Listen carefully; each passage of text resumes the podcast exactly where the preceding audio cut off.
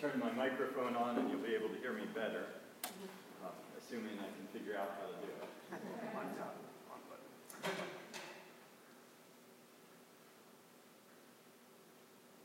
Okay, so uh, that's definitely live. So, so I'm Brian Smith. I'm your chaplain and your missionary in Tallahassee, focused on college students. And I, I say in Tallahassee because, of course, there's a community college there as well. And I'll be first thing tomorrow morning talking with FAMU. That's one of the few places St. Michael and All Angels received a budget increase in a year when the diocese has reduced budgets that's not my ministry, that's St. Michael and All Angels, but I, I want them to succeed.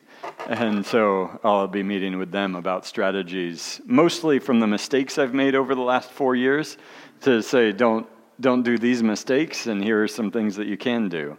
But, but pray for all three of those campuses. And then we also have a branch of Flagler over in Tallahassee, for those of you in the know, and Keiser University.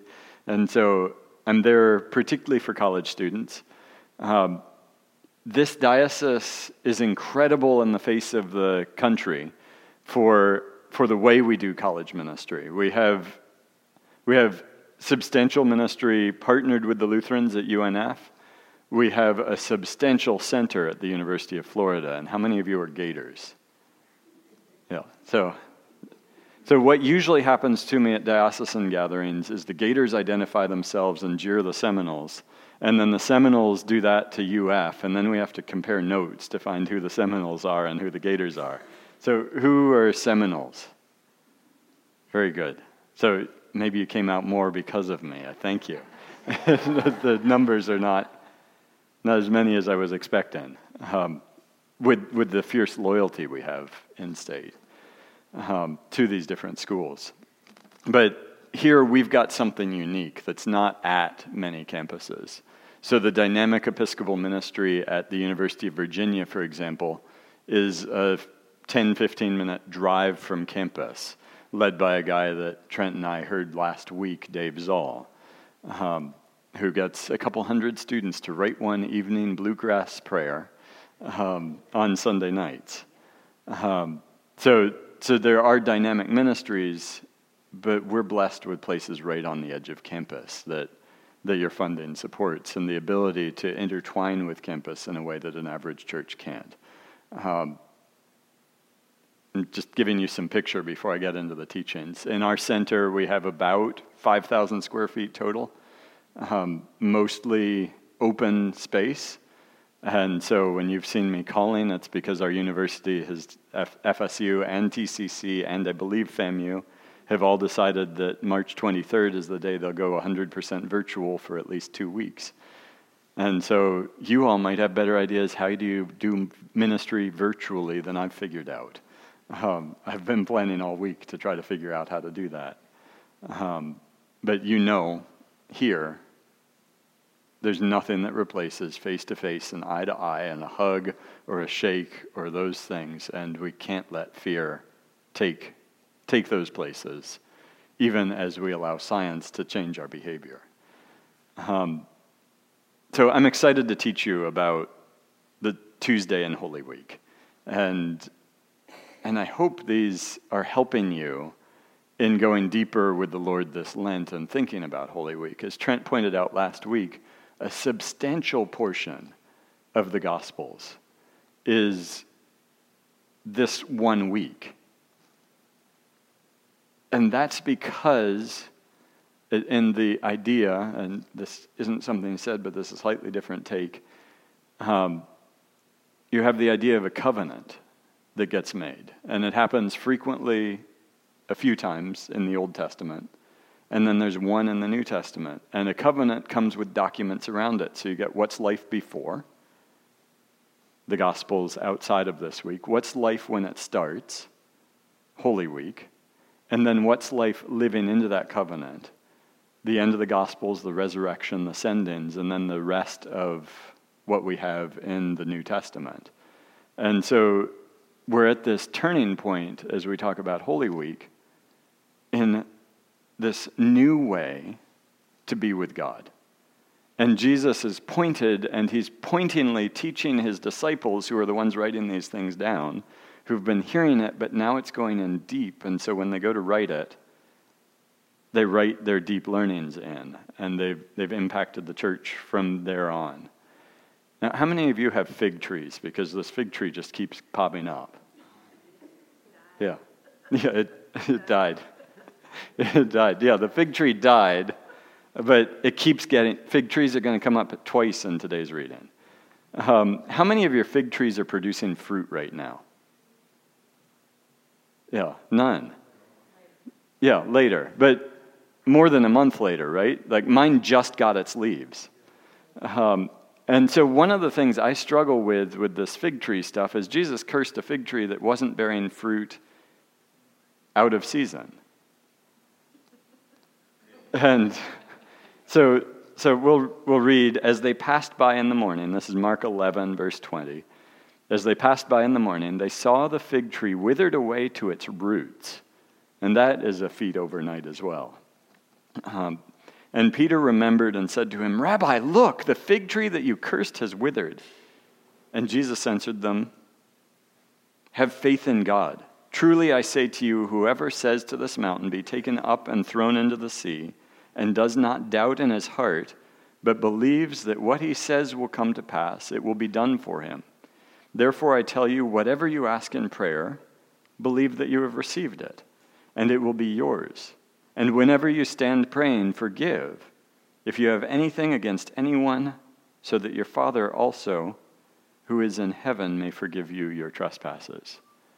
And so you have this fig tree, and you heard a little of it from Trent, but now we're coming by Tuesday morning, and look, it's dead to the roots. Like you, you spoke, and it's gone. And I've spent way too much time personally, not just preparing for this, but over years trying to figure out why is Jesus cursing a tree that isn't supposed to build fruit in this season. And there are a lot of theories, a lot of ideas, and where I'm personally coming right now, don't take this as the way it has to be, is that the old covenants were meant to bless all the nations all the time. Again, the old covenants, Abraham has said that you will have children more numerous than the stars, and that through you all nations will be blessed. And you get a picture at the end in Revelation. Here we are on Tuesday, and I can't help but go to the end, right? And there's a picture of a tree that bears fruit in all seasons, and its leaves are for the healing of the nations at, at the end of Revelation. And so where I sit with this tree not bearing fruit in season is to ponder Jesus is giving us a physical, memorable parable to talk about us meant to bless the nations at all times and showing it to his disciples. And you may get other takes on this, but showing it to his disciples so that they remember when this week is over that charge to go out and bless that, that is what turns the world upside down, that is what changes the values of societies then to this day, even those railing against Christian values, are doing it out of the Christian value of each person and their individualism, their, their care, their, their personal worth. Ideas that were revolutionary. And so Jesus is giving us this physical example of a tree so that we'd ponder it, so that we'd think about it, so that we'd wonder in seasons where our fruit seems thin or the university closes on you and you're trying to figure out how do I keep proclaiming you if this is the way I've been doing it. That we'd lean more into God in those seasons that are growth than we'd do just saying, oh, it's not my season. I, I don't have to bear fruit right now but that we'd have some discomfort with that. Jesus doesn't really leave it there, though. Like, he doesn't really give a breath in this account in Mark. He goes immediately, Have faith in God. Truly, I say to you, whoever says to this mountain, Be taken up and thrown into the sea, and does not doubt in his heart, but believes that what he says will come to pass, it will be done for him. And, and so for Jesus, you have this look, your words are important. And it may just be that plain and simple. The disciples have been told that what they curse will be cursed and what they bless will be blessed. We take our words too lightly.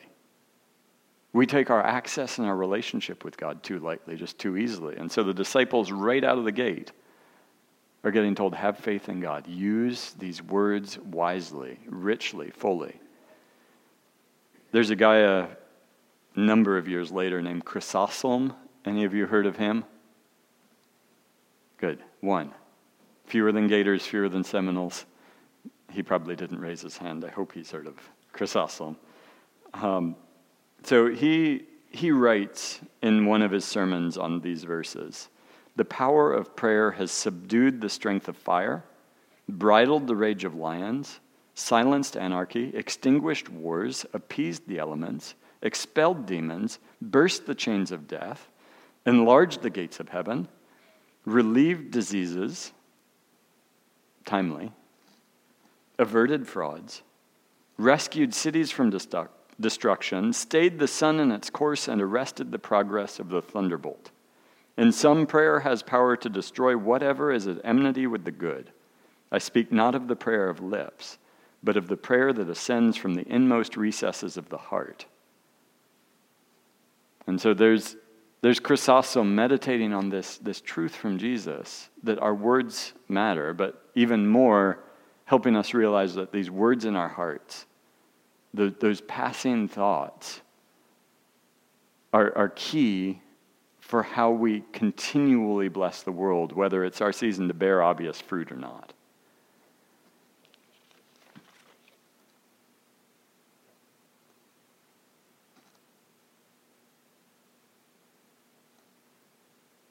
And then, again, it's, we're going to run out of time before I mean to run out of time, but that, that happens, right, every of these weeks. He had two days, so I only have one. I should be able to do it, right?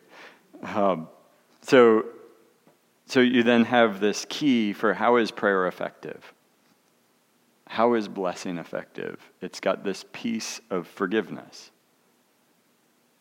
This key for forgiveness, that in forgiveness we, we get a chance to recognize where our hearts begin to turn, where our hearts begin to accuse, where our hearts begin to tear down. And can you think in this week the disciples might have some trouble with forgiveness? When this man they've walked with, who's changed every one of their lives, gets killed, putting them in fear. And so Jesus is trying to set up for the disciples in this private encounter in the walk from Bethany to Jerusalem. Get ready to forgive. Notice forgiveness is going to be critical for you to bear the fruit that you're meant to bear.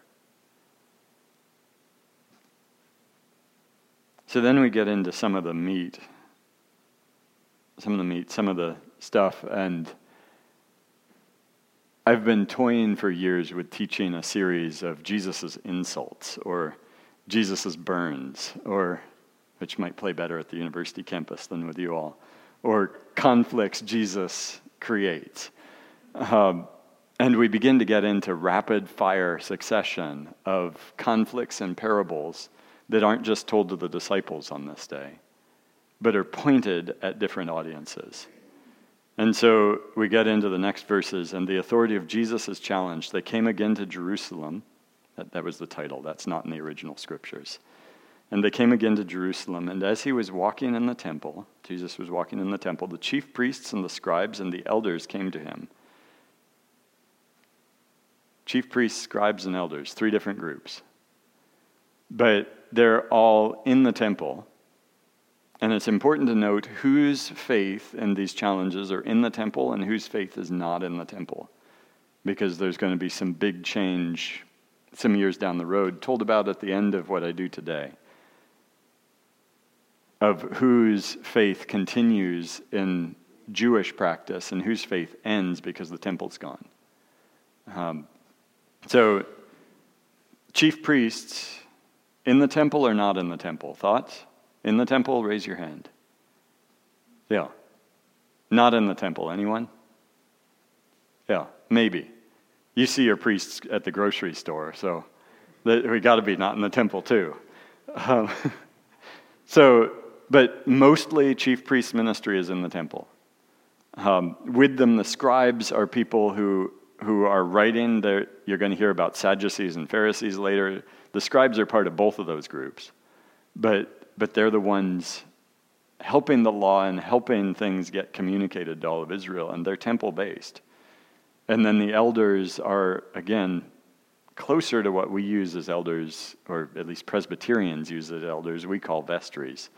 Um, leadership that help make the church really run, who in Israel aren't given the lineage of priests because at this time in Israel you have to be a descendant of Aaron to be a priest.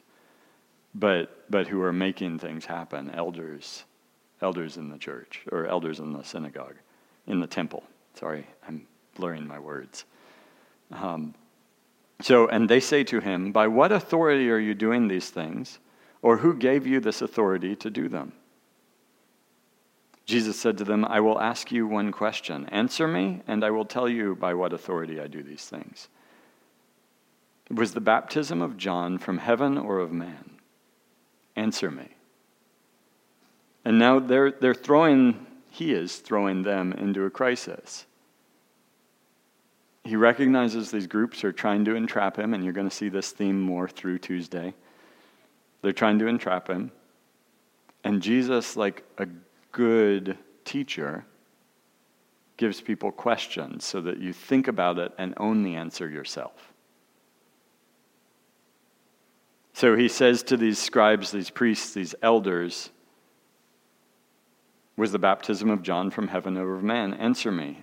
And so now they take human counsel. And, and Mark is making an emphasis that they're taking human counsel that, that they are afraid of opinions of other people more than they want to please Jesus and expressly God.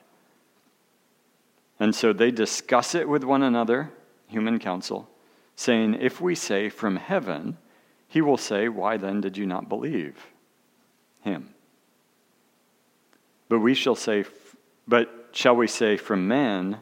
They were afraid of the people, for they all held that John was really a prophet that John was really someone doing God's work. That, that if they said of man, now the crowds around who are still making up their mind about Jesus say John's absolutely a prophet, we lose our cred. So they answered Jesus, We do not know, because if you're stuck in a rock in a hard place and you don't want to answer because neither answer gives you what you wanted of trapping Jesus. And Jesus says to them, Neither will I tell you by what authority I do these things. If you won't commit, I'll let you keep wrestling with the question. And in that, there's this grace that Jesus is giving them to think about this. Think about what you're doing. Think about what you're engaging in this week. Think about how you're thinking. And he creates this dualism where you've got to choose one or the other and their actions will make choice. Their actions will say what their words were not willing to say there. But you'll learn that on other days. So then he goes into the parable of the tenants. I don't especially like this parable, but it happened on Tuesday, so I get to teach it. So, when Jesus began to speak to them in parables. A man planted a vineyard and put a fence around it and dug a pit for the winepress and built a tower and leased it to tenants and went into another country. When the season came, he sent a servant to the tenants to get them get from them some of the fruit of the vineyard, and they took him and beat him and sent him away empty-handed. Again he sent to them another servant, and they struck him on the head and treated him shamefully. And he sent another, and him they killed. And so with many others. Some they beat, some they killed. He had still one other, a beloved son. Finally, he sent him to them, saying, They will respect my son. But those tenants said to one another, This is the heir. Come, let us kill him, and the inheritance will be ours. And they took him and killed him and threw him out of the vineyard. what will the owner of the vineyard do? He will come to destroy the tenants and give the vineyard to others. Have you not read the scripture? The stone that the builders rejected has become the cornerstone. This was the Lord's doing, and it is marvelous in our eyes. And they were seeking to arrest him, but feared the people, for they perceived that he had told the parable against them. So they left him and went away. So again, remember, this parable is there to the chief priests, the scribes, and the elders, and they realize at the end, uh oh, he just told this against us. How, how does he tell it against them? These messengers, these servants, even slaves, as the Greek would suggest, are sent over and over to the people to say, God wants your heart. Again, it's a parable. Fortunately, this didn't happen. It's a parable. God wants your heart.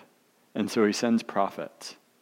And we have an Old Testament replete with prophets. Those of you doing the Bible in 90 days have been reading a lot of prophets and are, I think, through it now. Um, college will be doing it this summer. Um, so I'm not quite tracking with you there.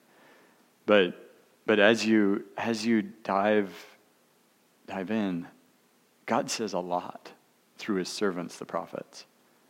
God gives a lot of hope. God gives a lot of challenge. God calls Israel back to himself over and over. God says clearly he wants their heart. And and so they realize, hold on a minute. Jesus has just said he's God's son, God's heir, in a parable. And he's telling this against us. He didn't answer us, but he just answered us. See how he did that with a story? Now making you think about it more.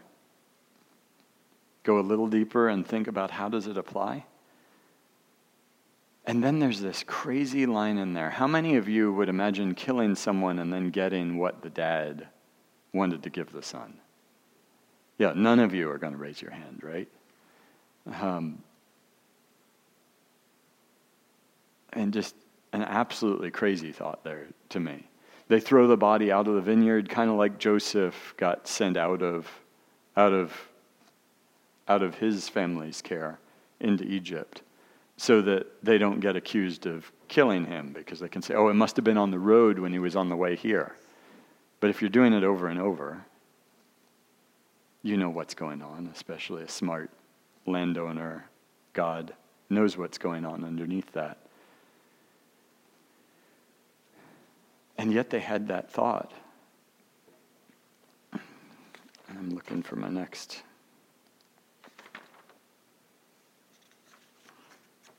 I may have lost.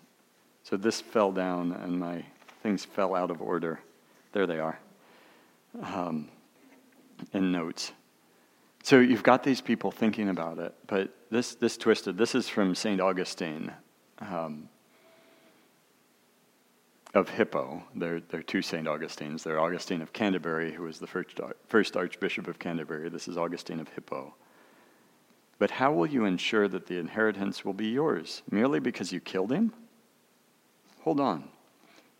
You, in fact, did kill him. Yet the inheritance is still not yours. Do you not recall the psalm which says, I lie down and sleep, and then adds, I wake again? Did you miss that point? While you were gloating that you had killed him, he was sleeping. The psalm says, I slept, just while they were raging and would kill me. What was I doing? I slept. And if I had not willed it, I would not even have slept. For I have the power to lay down my life, and I have the power to take it up again. A Jesus quote, if you didn't catch that. So let the oppressors rage. Let the earth even be given into the hands of the wicked. Let the flesh be left to the hands of the persecutors. Let them suspend him on wood with nails transfixed, pierced with a spear. The one who lies down and sleeps simply adds, I rise again. And so to Augustine, this parable gets a whole new layer of meaning when you get to the end of Holy Week and you look at it through the lens of the heir, Jesus Christ, being crucified and rising and giving us a chance to say, I put my faith in Jesus. That I have no honest, real relationship with the landowner of this parable or God in heaven without throwing myself on the mercy of Jesus Christ, who, in doing that act of faith and saying, I'm not worthy, but God, I need you, would you fill me with your spirit? Gives us the inheritance that Jesus deserves.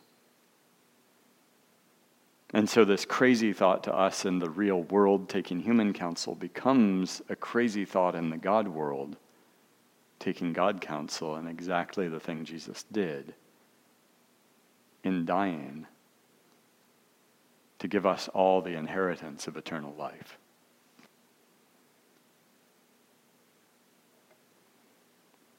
Ready for the next trap?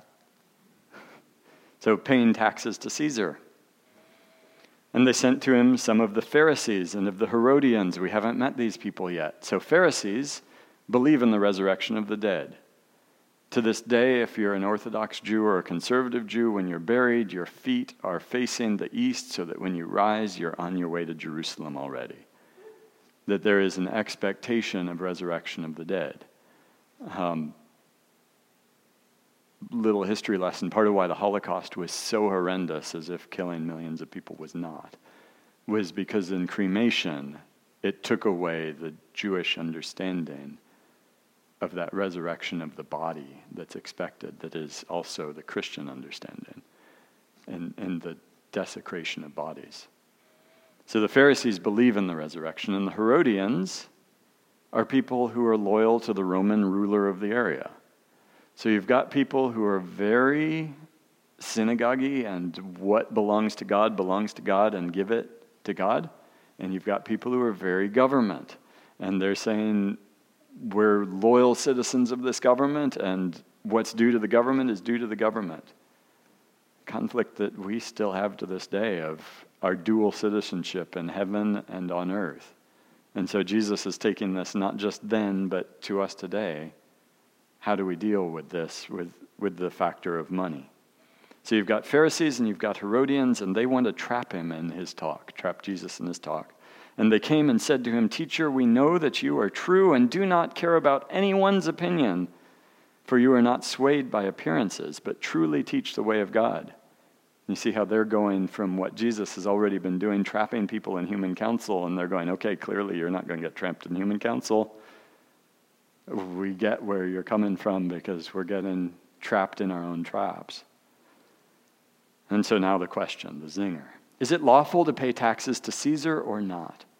Should we pay them or should we not?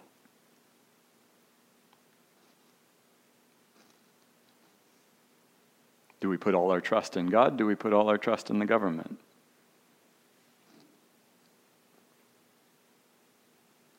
But knowing their hypocrisy, he said to them, Why put me to the test?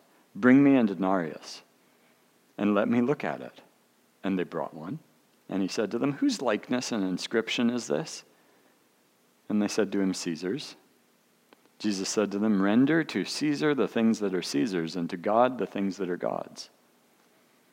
And they marveled at him. Now, there's that whole mess in the temple with money changers. Part of what they're changing is the the denarius with Caesar's likeness into holy money worthy of giving to God. And that's some of where that whole crisis is because if you're the temple and you can set the exchange rate so you make more money so you can use the unholy money to buy all sorts of things, you, you get Jesus mad. And so they marvel at him, getting them trapped again in their own trap. What's claimed by which entity? And ultimately, what's claimed by God but everything? Every breath, everything we have. At, at FSU, every offering we give, we offer post it notes as well. Because you can't stand in the offering plate or you'd all fit awkwardly in the offering plate and then he wouldn't be able to do anything with it when it came forward if we were all in it. But I give students every week the opportunity to put themselves in it on a post it note Um, so, again, God's asking for everything, and yet Jesus is saying, and there's a place for the government. So now you've got a new group called the Sadducees. And the mnemonic I learned was they're Sadducee because they don't believe in the resurrection. Um, so this verse tells you that. You don't even need the mnemonic. Verse 18, Mark 11, verse 18. And Sadducees came to him who say that there is no resurrection. And they asked him a question, saying, Teacher, Moses, Moses wrote for us that if a man's brother dies and leaves a wife but leaves no child, the man must take the widow and raise up offspring for his brother. There were seven brothers. The first took a wife, and when he died, left no offspring. And the second took her and died, leaving no offspring. And the third likewise. And the seven left no offspring. Last of all, the woman also died. In the resurrection, when they rise again, whose wife will she be? For the seven had her as his wife, or as wife. Jesus said to them, Is this not the reason you are wrong? Because you not, know neither the scriptures nor the power of God.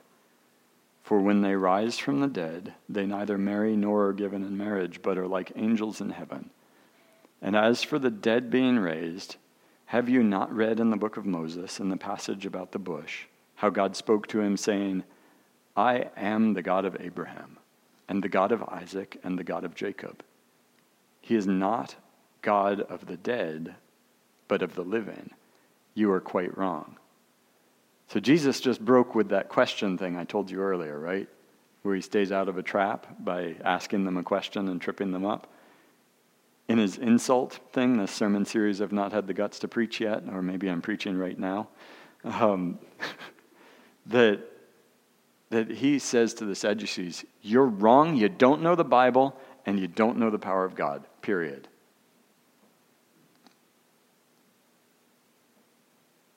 There is a resurrection, period. He's going to show it by Sunday.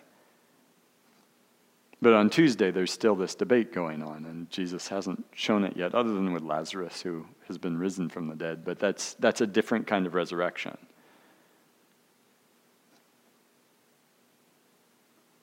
He's saying bluntly, there's a resurrection there is this change, and it's an all time change where marriage doesn't matter. The Sadducees were temple based, so I didn't give you that quiz because it doesn't say it real clearly. The Sadducees were temple based, and a bunch of years later, 70 AD, the temple gets destroyed. Sadducees lose because without the temple, they don't forward their faith. And so in Judaism, Pharisaical Judaism continued. And, and so Jews expected resurrection because Pharisaical teachers connected with the scribes who were connected to them, their practice could continue without the temple. And the Sadducees couldn't continue without the temple. Again, Jesus is blunt there, I think, in a part getting them ready for a huge crisis that's going to come to Jerusalem and to Judaism in 70 AD and in just a few more verses. And I don't think I'm going through this fast enough to finish. Um, so, yeah, yeah, thank you. Um, so, God is God of the living, not the dead. The scriptures matter. Jesus is quoting them, saying, I am the God of Abraham, the God of Isaac, and the God of Jacob, counting them as living, even though it's years later. So now one of the scribes comes up and hears them disputing with one another, and seeing that he answered them well, asks them. So, scribes, again, they're temple based, they're writing stuff down, and they're on both sides of the Sadducees and the Pharisees. Uh, you don't know where they stand on the question of resurrection. But they say, Which commandment is the most important of all? And Jesus answered, The most important is, Hear, O Israel, the Lord our God, the Lord is one. And you shall love the Lord your God with all your heart, and with all your soul, and with all your mind, and with all your strength. The second is this You shall love your neighbor as yourself. There is no other commandment greater than these. And the scribe said to him, You are right, teacher. You have truly said that he is one, and there is no other beside him. And to love him with all the heart and with all the understanding and with all the strength, and to love one's neighbor as oneself, is much more than all whole burnt offerings and sacrifices. And when Jesus saw that he answered wisely, he said to him, You are not far from the kingdom of God. And after that, no one dared ask him any more questions. And so, what, what's just happened? A scribe who's based in the temple, who's keeping things in the temple, has just out of his own mouth said, The stuff we do in the temple is not the most important. The sacrifices are not the most important. But, Jesus, what you just said is the most important. I agree. And so now detractors are beginning to turn. The people who kill the tenants in that parable are beginning to turn. And Mark is helping us get that there is redemption and salvation available to anyone, no matter who, no matter what, no matter where your loyalties have been, that that turn is possible. It's not too late. Turn. You are not far from the kingdom of God. But those who don't want to be changed, those who realize that Jesus' interactions are really about changing us, they quit asking questions. Because if we're open to be in this space, we're open to being changed. Again, to jump just into my context, again, one of the most critical things I think I give college students is trying to teach them how to have a faith that will adapt with the crises of life down the road. My previous congregation were all people who'd come to faith in college, almost all, and still did everything pretty much the same way they had done when they first came to faith in Jesus Christ.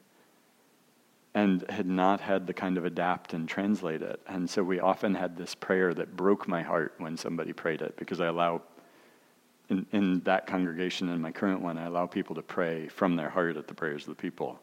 And some of them use the forms, and some of them use the prayers on page 810 in the Book of Common Prayer.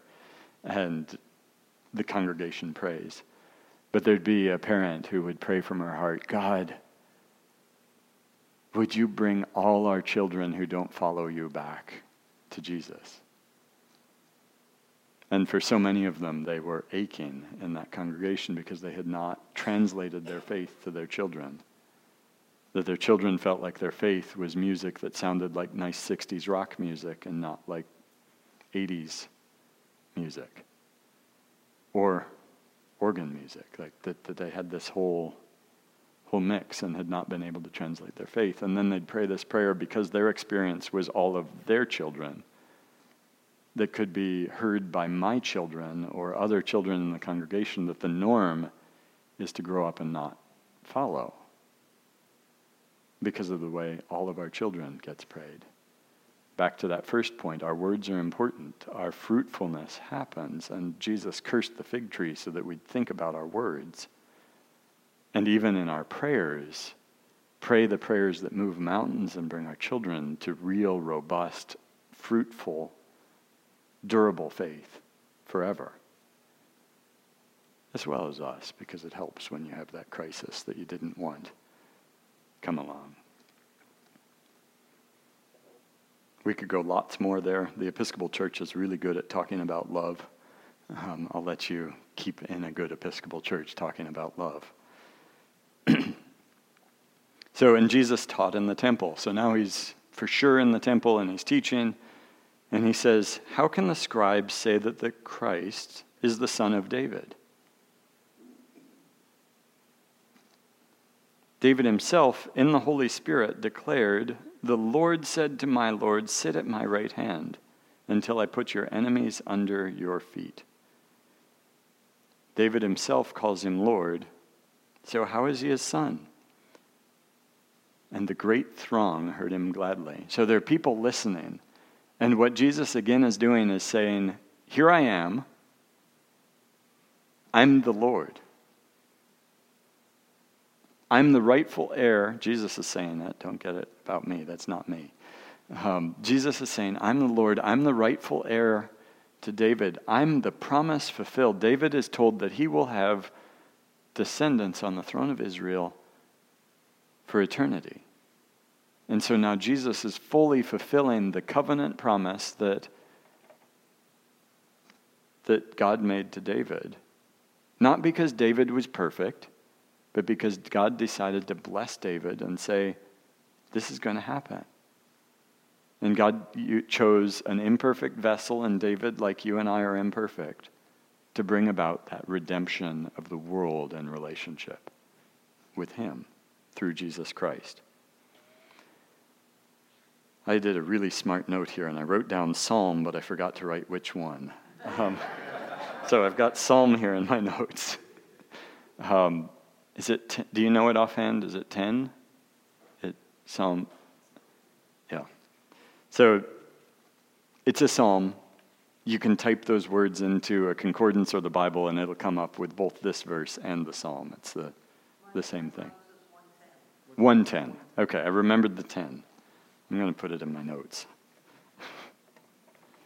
Um, so the Lord said to my Lord, Sit at my right hand until I put my enemies under your feet.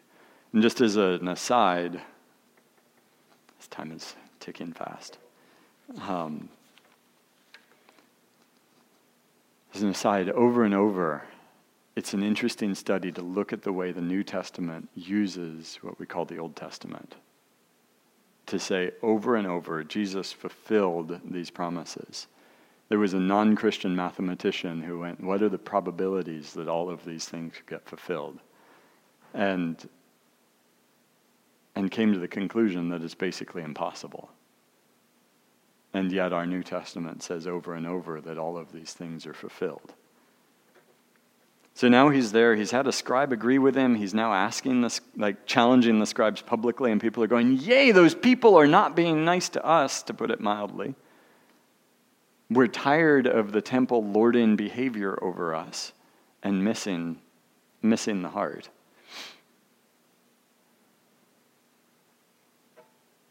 And so he's now ready to go for the scribe's jugular. And in his teaching, he said, Beware of the scribes who like to walk around in long robes and like greetings in the marketplaces and have the best seats in the synagogues and the places of honor at feasts, who devour widows' houses and for a pretense make long prayers. They will receive the greater condemnation. And then he goes on and tells a story from real life. Often it's a parable, this is a real life story. And he sat down opposite the treasury and watched the people put in money into the offering box. Many rich people put in large sums, and a poor widow came and put in two small copper coins, which make a penny. And he called his disciples to him and said to them, Truly I say to you, this poor widow has put in more than all those who are contributing to the offering box. For they all contributed out of their abundance, but she, out of her poverty, has put in everything she had all she had to live on. And again, to take you to that giving thing, Jesus talks a lot about money. And he talks a lot about he deserves everything. And so he's holding this widow up, not to say, look at, I mean, yes, to say, look at the scribes, devaluing her for how little she puts in while they go around in rich robes, purchased with those two pennies.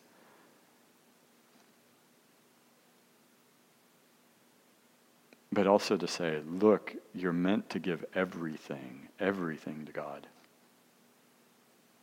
Put another way, Wesley had 20, John Wesley, who died an Anglican, had 22 questions that he, he put to people every day in his holy club. And one of those 22 questions was Are you praying about how you spend your money before you spend it? you ask that of yourself when you stop at McDonald's or when you, you make your choice, choice in a day? So trying to speed up. But the last bit is both hard and one big piece.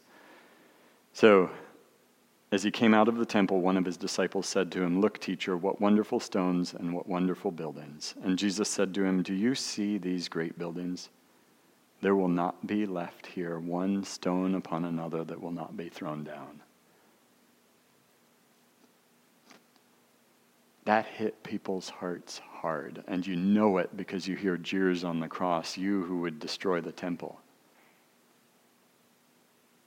If Jesus were trying to stay alive, this would be a comment not to make. If he were trying to save his hide. Because people loved their temple. Even as much as they might grumble against it and be upset about those scribes, people loved their temple. It hit them hard to go, you could lose it in a day. Like in this diocese, we've helped rebuild churches that have been destroyed by a hurricane in a day. But our places of worship, our hearts get intertwined with them. Even when they're places where we travel from far, far away. Even when they're places we disagree with. The majesty of those places speaks to our relationship with God. And so Jesus says it's, it's going to be destroyed. Bluntly, most Christian theology through most of time has said this is a foretelling of the destruction of the temple in 70 AD, decades before it actually happens. That Jesus is warning his followers and anyone who becomes his followers to be aware of what's coming. And I think much of the rest of what we have, signs of the end of the age, the abomination of desolation, these are titles, and the coming of the Son of Man, are about preparing people to see Jesus, to keep their eyes on Jesus when things go wrong in the temple. And when the temple's destruction also signifies the end of the ability to do the covenant as it was made with sacrifices on the Temple Mount. When, when the way in which covenant is done and people keep up their end of the bargain, and the one covenant that has people having to do things to keep their end of the bargain, the one made with Moses and the people in the desert. When that ends with the temple's work, I think he's prepping them to be aware, to flee Jerusalem when the temple's being destroyed, to save their lives, to hope that that is not done, like that that temple destruction is not done in the wintertime when it's going to be harder to live under that kind of oppression. But to hope also that it's not done or that, that people aren't with a fresh baby nursing. That, that you would be in a place ready for that. Um, and at the end of these, these verses, and I'm skimming over them so that I stay within time, he, he talks of, of the the false Christ, the false prophets will arise and perform signs and wonders and lead you astray if possible. The elect, the elect, those who are then following Jesus Christ, who've put their trust in him, who recognize that he is the final sacrifice, that those other sacrifices are no longer necessary, just as he got the scribe to say. To be on guard. Keep the faith. But you've also probably all been exposed to lots of other theologies that talk about these very same passages as having relevance for some unknown time in the future.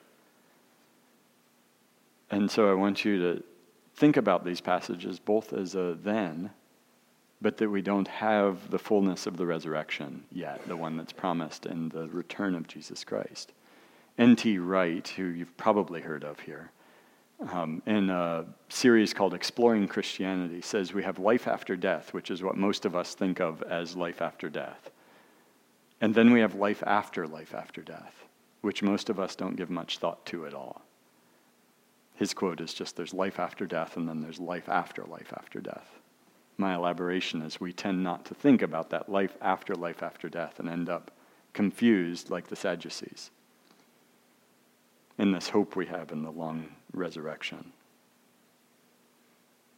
So Jesus came, in a sense, with these destruction things, that there was a destruction there, but there's also this other thing we're waiting for. So, last, you've got no one knows the day or the hour, stay awake. But from the fig tree, learn its lesson. Back to this fig tree. As soon as its branch becomes tender and puts out its leaves, you know that summer is near. So also, when you see these things taking place, you know that he is near at the very gates. Truly, I say to you, this generation will not pass away until all these things take place. Heaven and earth will pass away, but my words will not pass away. Again, language, I think, to the destruction of the temple, heaven and earth, the way you understand, the way you engage are going to change. And we have this time where both covenants are operating after Jesus' death and resurrection, where they can no longer at the temple.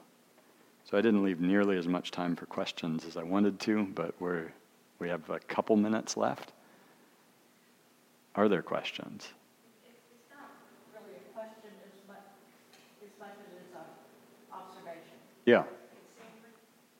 When Jesus was being questioned by the hierarchy of the temple, it just reminded me so much of what's going on in our American election. Mm-hmm. All these people squabbling, all these people just trying to play gotcha. And it just made us Yeah, I mean, we're then and now we're in a soundbite culture where we're trying to get people not in relationship, but to say something that we can really keep getting them for. Yeah. And it's key to then have enough relationship and notice in ourselves when we're looking for a reason not to forgive to, to find that back to the beginning of this Tuesday lesson. Yes.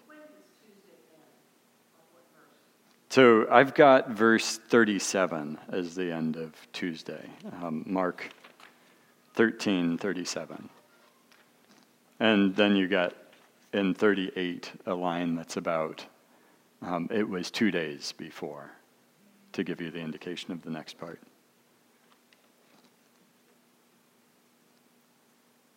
So again, last words in verse 37 stay awake. Stay alert, stay aware. Don't let things numb your sense of Holy Week and your awareness of Jesus Christ and his desire, no matter what, to bring you into eternal relationship with the Father that will bear fruit here and forever. Okay? Thank you.